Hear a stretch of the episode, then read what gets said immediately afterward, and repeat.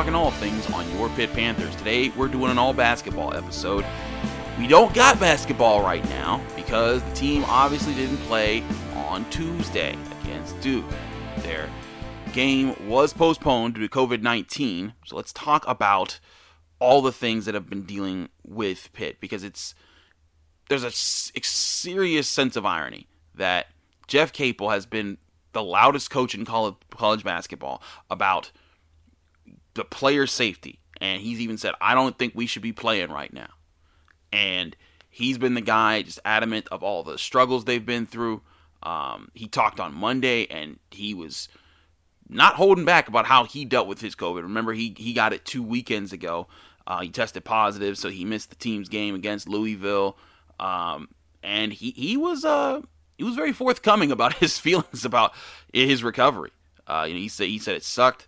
Um, he said, uh, uh, you know, expletives that we don't like to say on, on this radio working, but he lit, he he called it the B word. He was like, you know, it's just, you know, this is, uh, you know, the, you know what he what he had to go through through isolation. At one point, he joked around. He was like, you know, I understand now why Tom Hanks made Wilson in Castaway because the isolation was just too real for me. Um, and it's crazy. He goes through that, and then, you know, he says that, and the t- and he sent, you know, they, they sent the team home for Christmas, and then had a plan for them to come back, and then the week they come back, they've got a COVID outbreak. Well, I mean, it's technically not an outbreak. It's uh, a a, per, a person in the organization or in the team, the program, caught COVID, and there were enough close contacts that they needed to postpone the game according to ACC protocols. So it might not be um it might not be a uh it might not be a serious situation where it's like the Browns they got 10 people because again in basketball it's that I mean you get th- you get two people you're in you're in a lot of trouble um just cuz you your bench is what 6 7 guys deep? So the big thing for me is that Jeff Capel, even in people asking him how he felt and how he recovered, even in that, he was still able to say, like, you know what, this ain't about me. This is about these players and what they go through. And he brought up Keyontae Thompson. And he said, he said, like, you know, like the kid that passed out in the Florida game a few weeks back. He's like, the fact that that's happened and we're just not even talking about it anymore. That's weird. And he's right. It's weird these kids are out here playing in the middle of the pandemic. I mean, and we're seeing the effects on top tier NFL athletes like Myles Garrett, who got COVID earlier in the season. And since he's come back, he's not been the same player.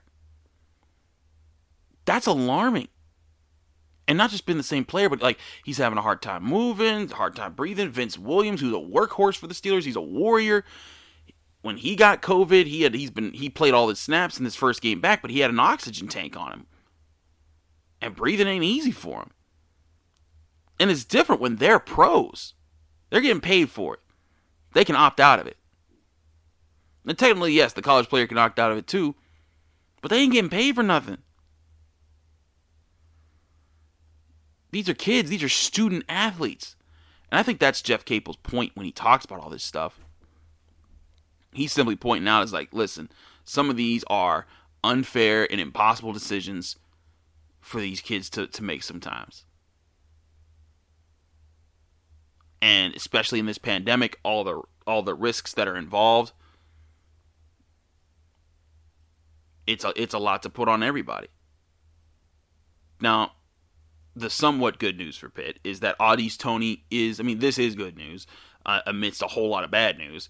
Au'Diese Toney does look like he's back and ready to go. He'll be ready to go this weekend against Notre Dame if Pitt can play that game. And that's also if he wasn't the person who caught COVID. Um, but obviously, this basketball team, they've they're very conscious of things.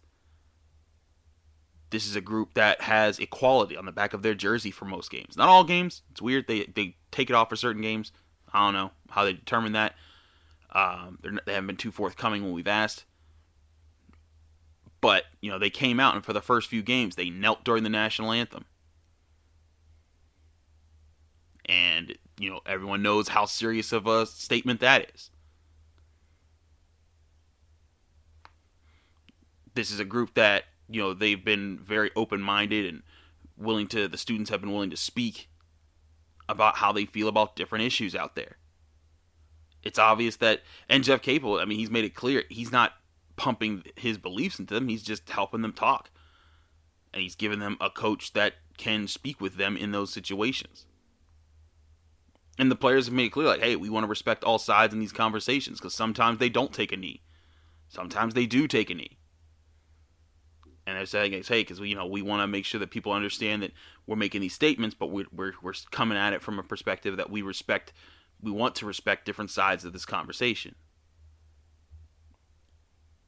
And to me, Jeff Capel, I mean, we talked about it on this very show a couple weeks ago how he defended Coach K, his former boss at Duke, when Coach K was being called out by another person that Jeff Capel knew, and how willing Jeff Capel was willing to putting himself out there. But it seems like he's also willing to put himself out there for his players. And you see the kind of talent that he's already recruiting. He's getting kids from Brooklyn. Justin Champagnie. This Femi Odukale kid looks for real. Xavier Johnson looks for real. Maybe looking at William Jeffress, look who's looking for real. John Hugley needs to get in shape, but he looks like he could be a bad man once he does. I really think that Jeff Capel may be another leader of men type guy, like how they describe Mike Tomlin. When I say they, I mean his teammates, or not his teammates, his players.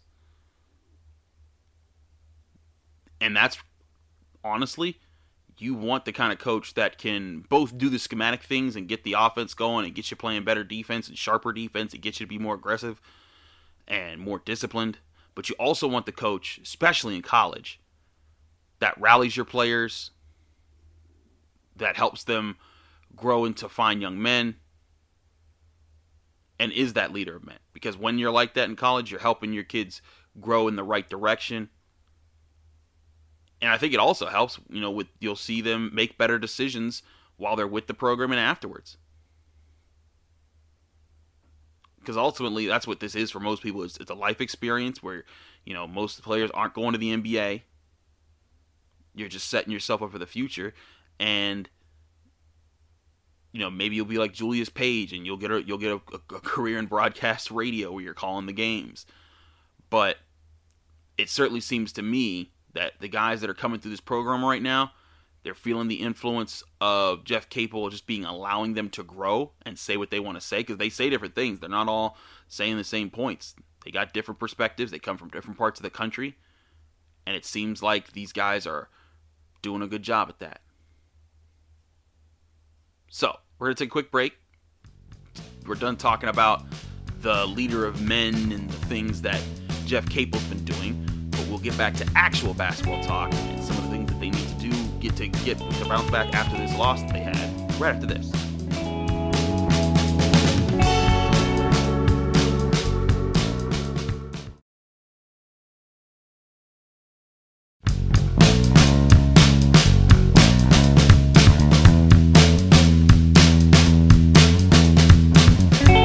Back here on the DKHTV podcast. I'm your host, Chris Carter.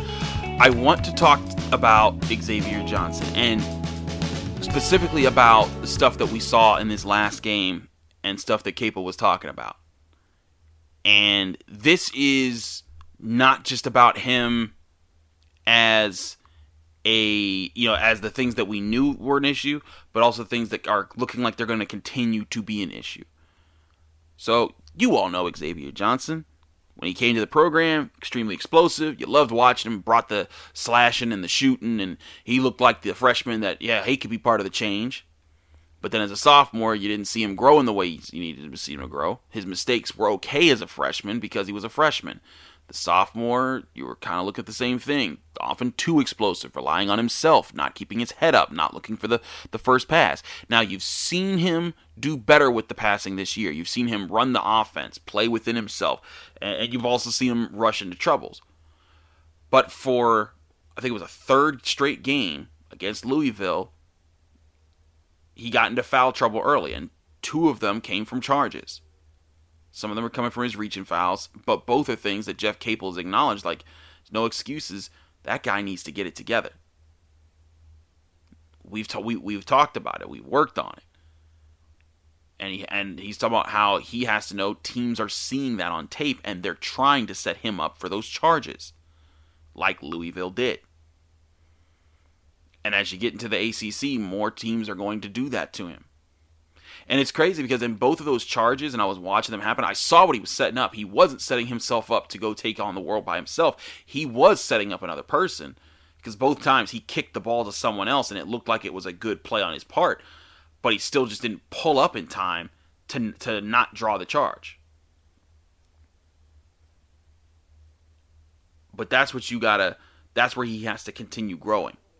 Especially, and I mean especially now that Justin Champagnie's out for a while because if he can't grow, then that's going to rely on Nike Sibande stepping up in a big way. That's going to rely on Femi Odukale and uh, William Jeffress and John Hugley to step up in huge ways.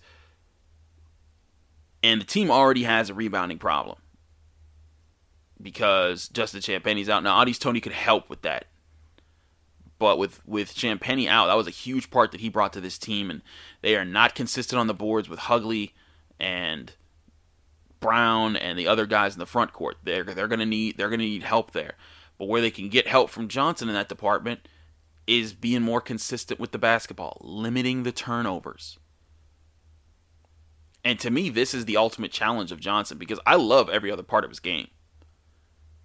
He can shoot the ball from three.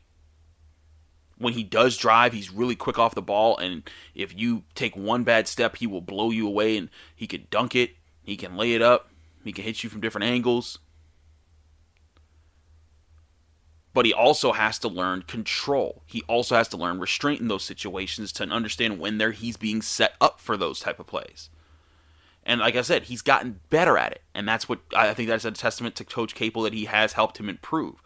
But Johnson still has a good bit to go before he's the complete point guard for this team. And who knows, maybe that will be Femi Odukale at some point because he was doing pretty well in that Louisville game and maybe Johnson would be better served as a two, and he's the ace shooter that comes on the court that can also run point on occasion. Because right now, Ithiel Horton, uh, Coach Capel was also pretty straightforward about him. Someone asked, like, you know, hey, what are you doing to help his confidence? And Capel was like, it's only it's up to him. We can only help him so much. And Ithiel Horton right now, one of every three games, he lights it up. But those other two, he's stinking. They need him to not stink. They need him to, to start hitting them shots, knocking those down. But that may be a thought moving forward. What if what if if you can't get Xavier Johnson to turn into the field general that distributes the ball better while being an explosive force? What if Femi Odukale takes over that role? What if Johnson's the setup guy and instead of directing the offense, he's also he's the guy that you can bring off the wings? And if he does that, I can really foresee um I can really I can really foresee you know him opening up a little bit more. Taking better shots, being more aggressive in the right moments and being set up to be more aggressive. Because when he has to set it up himself, that's when often he dribbles into the triple teams or he dribbles into to, to, to get a charging foul you have to you have to set him up a little bit better, and maybe it might involve someone else setting up the offense. Now, granted, Femi's a freshman. It's no guarantee that he's going to keep playing the way he did against Louisville. It's no guarantee that he's just going to be able to run the offense consistently. But I do think that this is the line where Johnson either has to cross it or he's going to stay as who he is, and that's not going to be good for his basketball career. Because if he stays who he is, he might make it to the NBA eventually. his explosiveness will be cool and someone will be like that and stuff, but he's gonna he's gonna have to show more than that. When he shows that composure, when he can draw those double teams and the people draw attention to him, and he can kick the ball with to, to you know to the person in the post or kick the ball to the open man without drawing the charge more often, stay in games longer, not need to be pulled after eight minutes of play. Then you're gonna see a lot of teams be like, "Oh man, that guy's tough. That guy's good. We, we, we can we can use him in the NBA." But he's got to learn that restraint. And if he doesn't, Jeff Capel's got to find a way to work around it. And it, it's different. It's different than it was two years ago, and even last year, where, you know, it's it's like, you know, eh, the the dilemma was like, okay, who are you going to bench him for? You know, because they had nobody else. But now you've got Femi. Now you've got Nike who could probably come in and help with that role as well. You've got other people that can bring the ball up the court, run the offense, get things going. So if Xavier Johnson can't learn that role, you switch his role until he does. And maybe that'll send the message, maybe not. Maybe he'll just be stuck with who he is, and uh, you can still use a talented scorer on, on, on your team, and a guy does who does get aggressive on defense. But there has to be an answer from someone whether it's Johnson or Capel. And I really think if Johnson puts that together, it won't make up for Champagnie being gone. I don't think there's anything Pitt can do to make up for it. But it will make it will take away a lot of the mistakes Pitt has brought to their games. And it will make them more competitive. And it will I think it'll start to build confidence in the rest of the offense.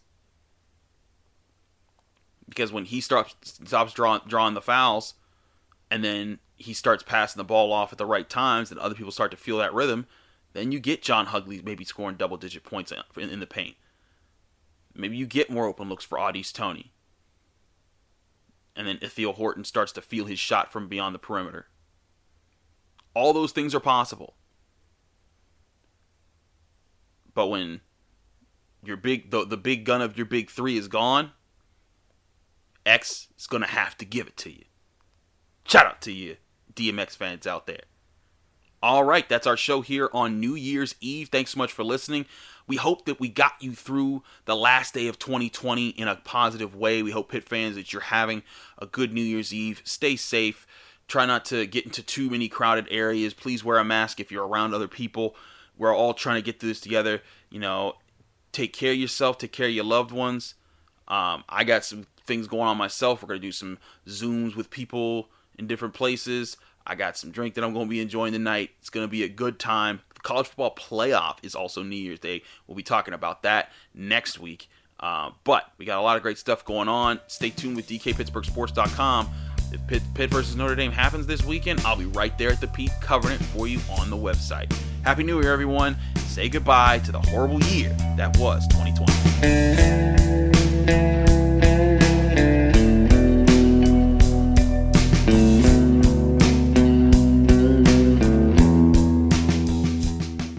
Point Park University in the heart of downtown Pittsburgh, they understand there's no substitute for real world experience and career building connections. Their innovative curriculum engages students with distinctive experiential learning opportunities. Point Park's pioneering co op program empowers qualified students to work in full time, paid positions with their corporate partners while earning college credits. Visit pointpark.edu/slash works to learn more. Career ready. That's the point. Point Park University.